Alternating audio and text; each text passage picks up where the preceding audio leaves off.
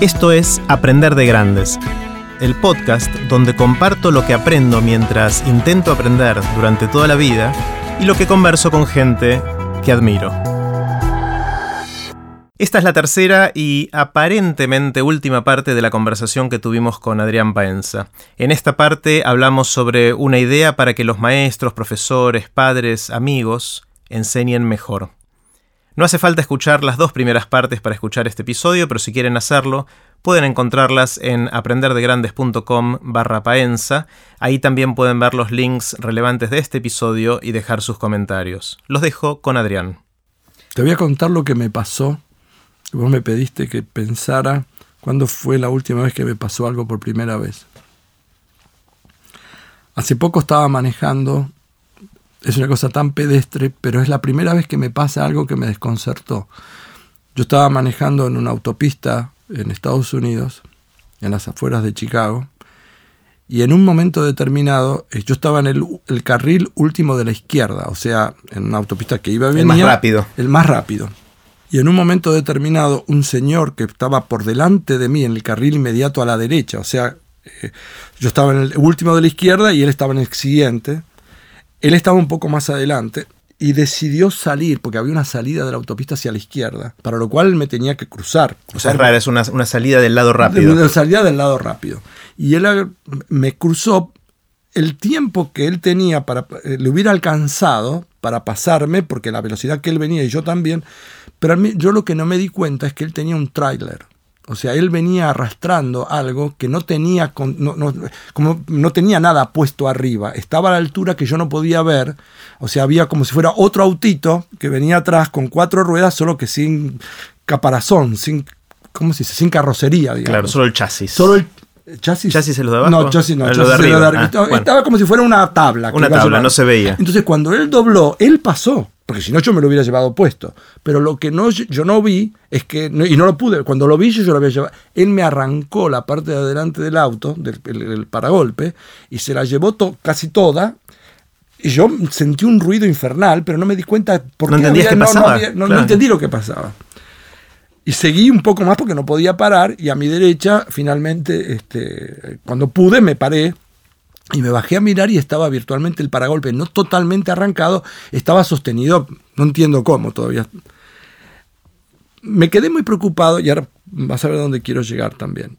Nunca me pasó una cosa igual, pero además me mostró la vulnerabilidad, ya no solamente de manejar o no manejar, no solamente por lo que uno cree que controla, sino cuán desatento está asumiendo que las otras personas hacen siempre la cosa supuestamente correcta me mostró la vulnerabilidad, me, dio, me, asusté por lo que me había pasado, sobre todo por lo que me pudo haber pasado, porque mi preocupación en el momento que lo vi a él cruzar, él se escapó, la persona además, ¿no?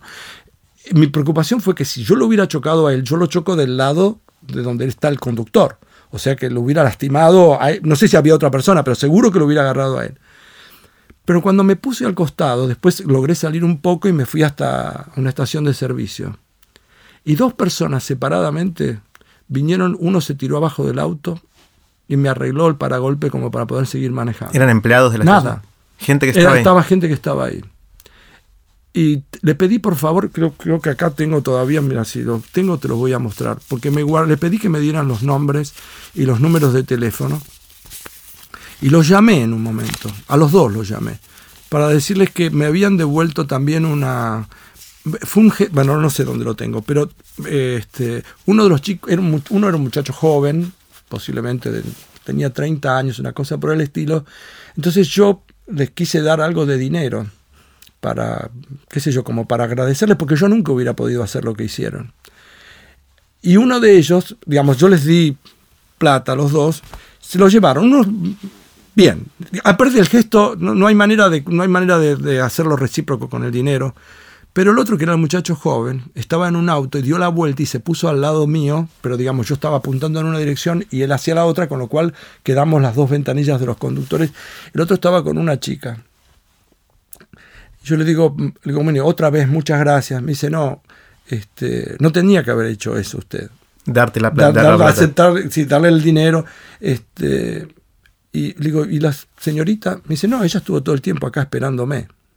O sea, Fíjate lo que pasó. Dos personas desconocidas hicieron una cosa que yo no sé si hubiera hecho, desde ya no sabría hacerlo, pero no sé si lo hubiera hecho. Pero además se corrieron del lugar de lo que tenían que hacer y él dejó a la señorita con la que estaba, la, mujer, la novia o lo que fuere, una persona que estaba dentro del auto esperando y deben haber pasado por lo menos una hora haciéndolo, buscando un cable para hacerlo.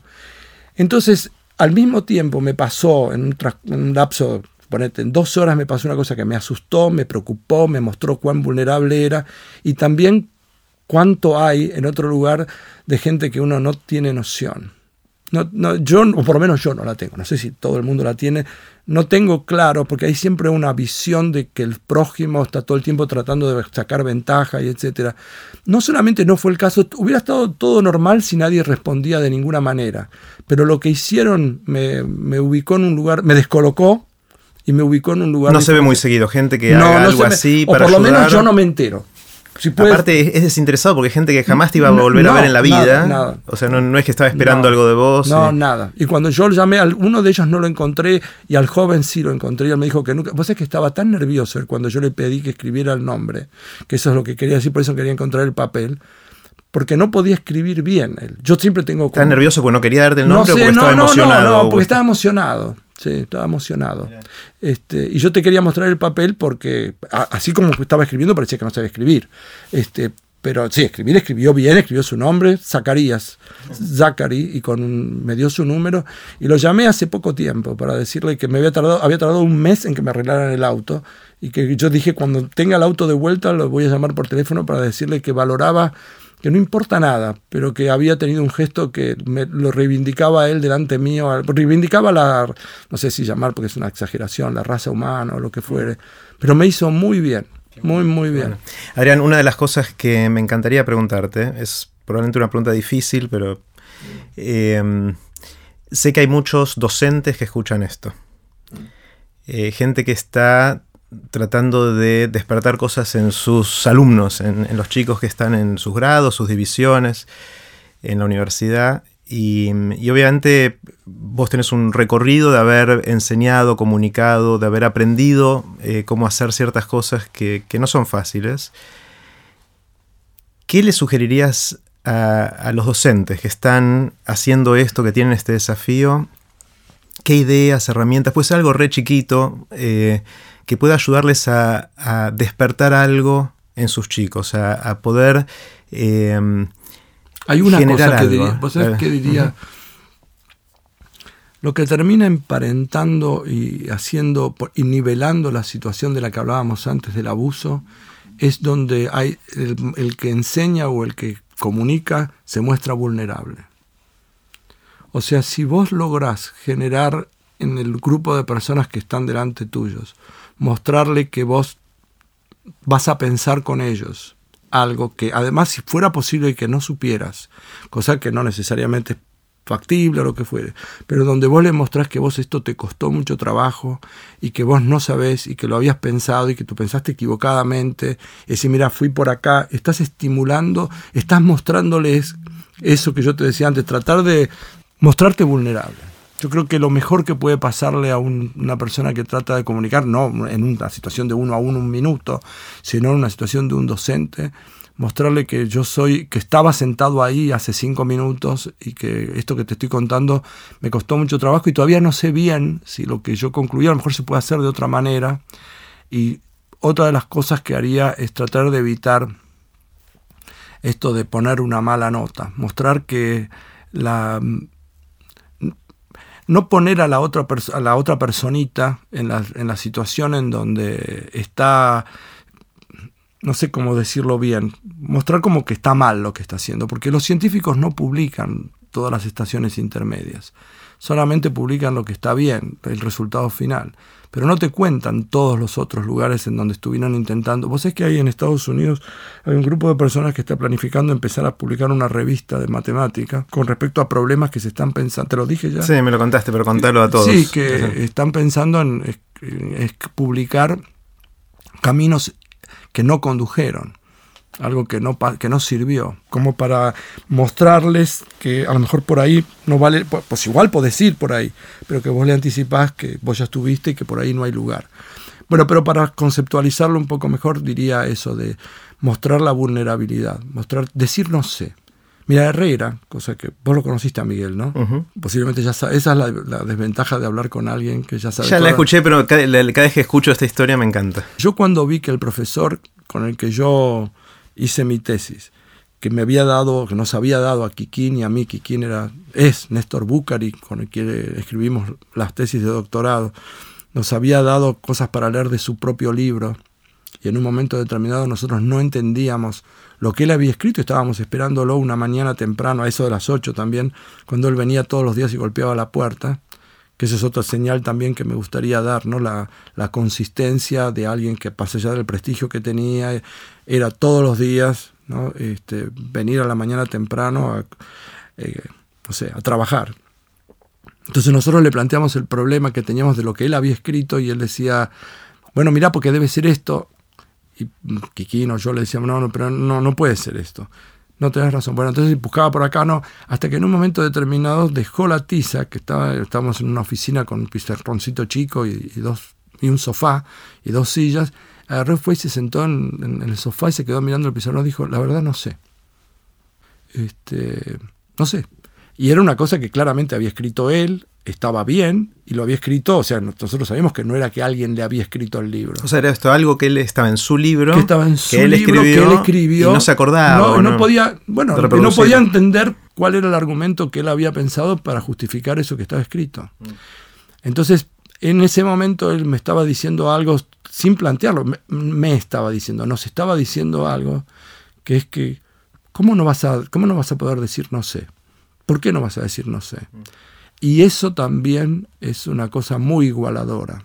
Porque en principio todos empezamos con el no sé todo el tiempo, estamos en un no sé constante. Cuando vos hablas de la curiosidad, las curiosidades eh, em, nunca terminan, pero en todo caso siempre pasan por el no sé.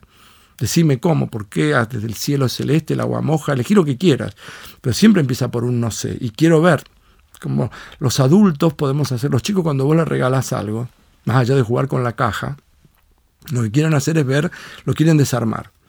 No armar, desarmar primero. Y cuando llega un momento en que no pueden desarmar más porque queda una piecita de Lego, por ejemplo, entonces empiezan, si pudieran, agarrarían un martillo y, golpearían hasta ver cómo. Pero llegan hasta un determinado punto y después no pueden más. En cambio, los adultos tenemos el, CERN.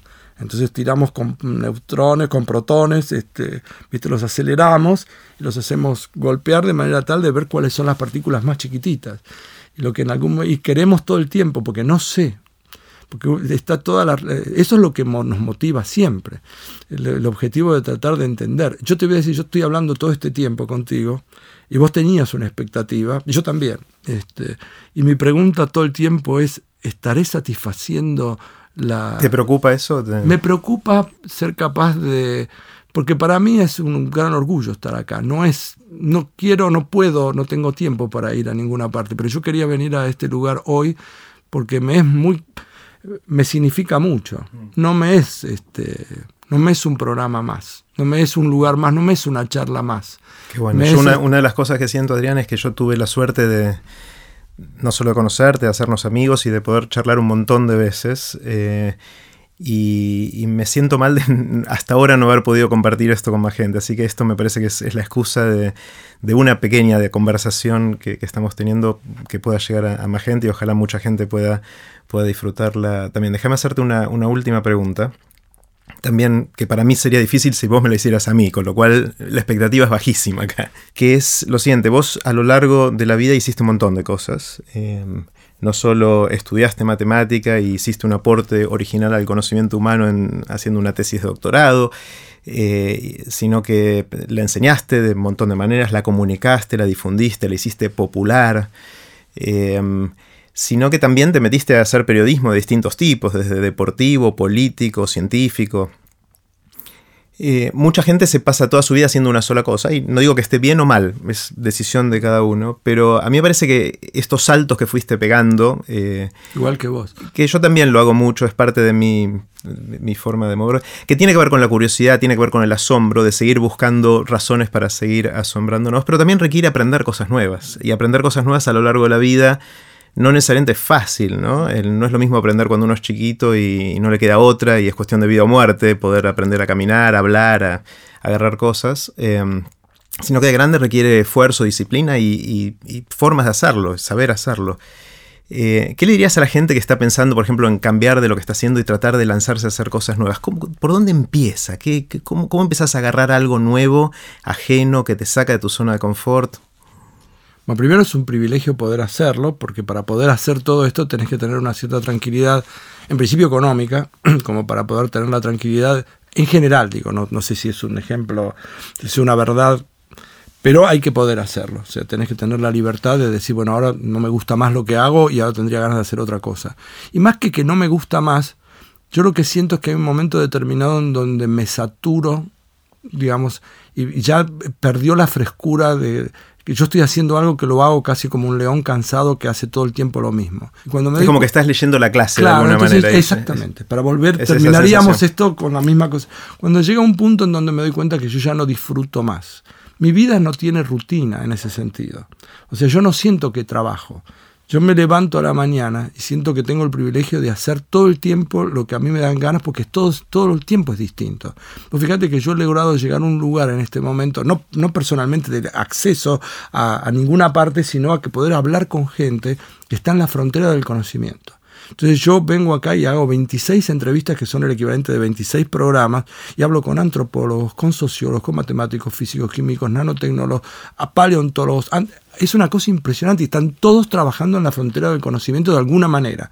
Algunos me interesan más, otros me interesan menos, pero en general me interesa. Yo quiero saber que la persona esa va a la mañana, se levanta y qué hace. Él a lo mejor hace nanotecnología. Cuando me habla alguien que hay cosas que se nota que me gustan más, hay cosas que tienen que ver con la bionanotecnología, con la nanotecnología, con la biogenética, todo esto me fascina.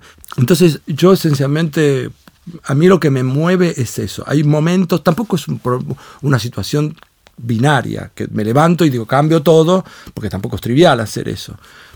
Y este, pero yo cuando me, doy cuenta que me empiezo a aburrir.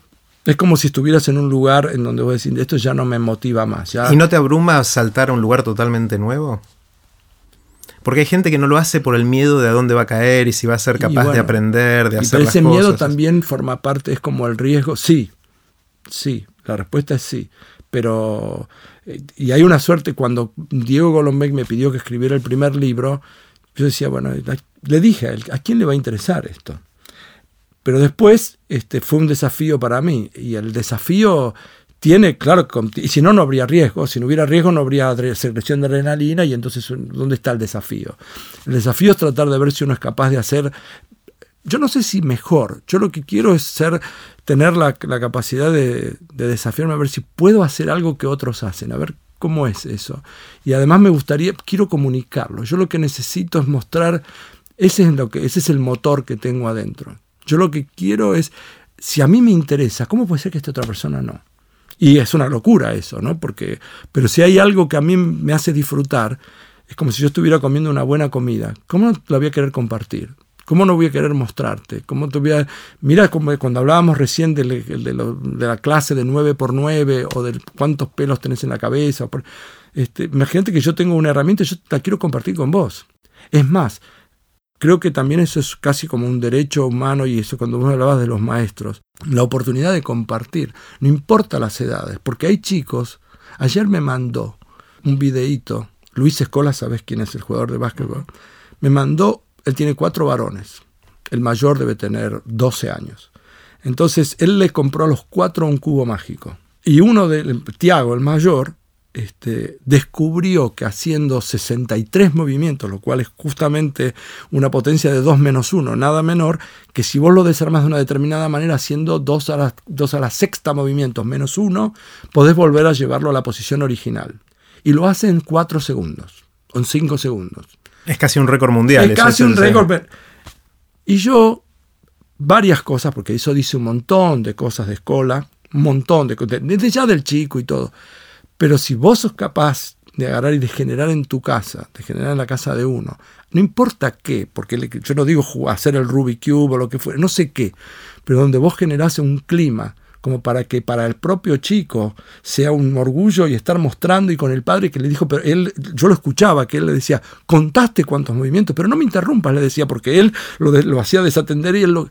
Bueno, estar todo el tiempo con eso, lograr descubrir, y entonces cuando yo decía, si vos estás en una clase, nosotros tenemos unas diferenciaciones cronológicas, los chicos de 8 con los chicos de 8, salvo en el año 9, y hay un montón de chicos a lo mejor de 7 o de 6 que saben hacer cosas, deberíamos, debería haber una sección cruzada en donde se juntan todos y cada uno, ¿te acordás cuando hacíamos las charlas de los, no sé si era de los, viernes, creo que por el estilo, así, o hacer, claro, eso, juntarnos, no importa de qué lugar, ni, siquiera hay esta, pregunta de qué es lo que uno cree que es cierto y no lo puede demostrar.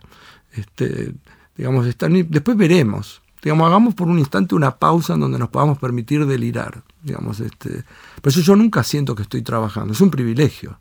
Es una vida muy, muy privilegiada. Pero ¿por qué yo solamente? ¿Por qué no hacemos que esto sea para todos? Adrián, gracias. No, gracias a vos. Tengo ganas de seguir hablando 10 horas más. Seguirá en una próxima ocasión. Eh, gracias y, me encanta poder compartir esto. gracias a vos por la invitación. He pasado bárbaro. Buenísimo. Pues voy a pensar a ver si estoy de acuerdo con lo que dije. Seguramente no. Acá parece que terminó nuestra conversación con Adrián, pero no. Ya van a ver. Si quieren que les avise por email cuando publico nuevos episodios de Aprender de Grandes, pueden suscribirse en aprenderdegrandes.com. Los espero en el próximo episodio de Aprender de Grandes, cuando les cuente lo que aprendo en mis intentos por seguir aprendiendo durante toda la vida y en las conversaciones que tengo con gente que admiro. Chao.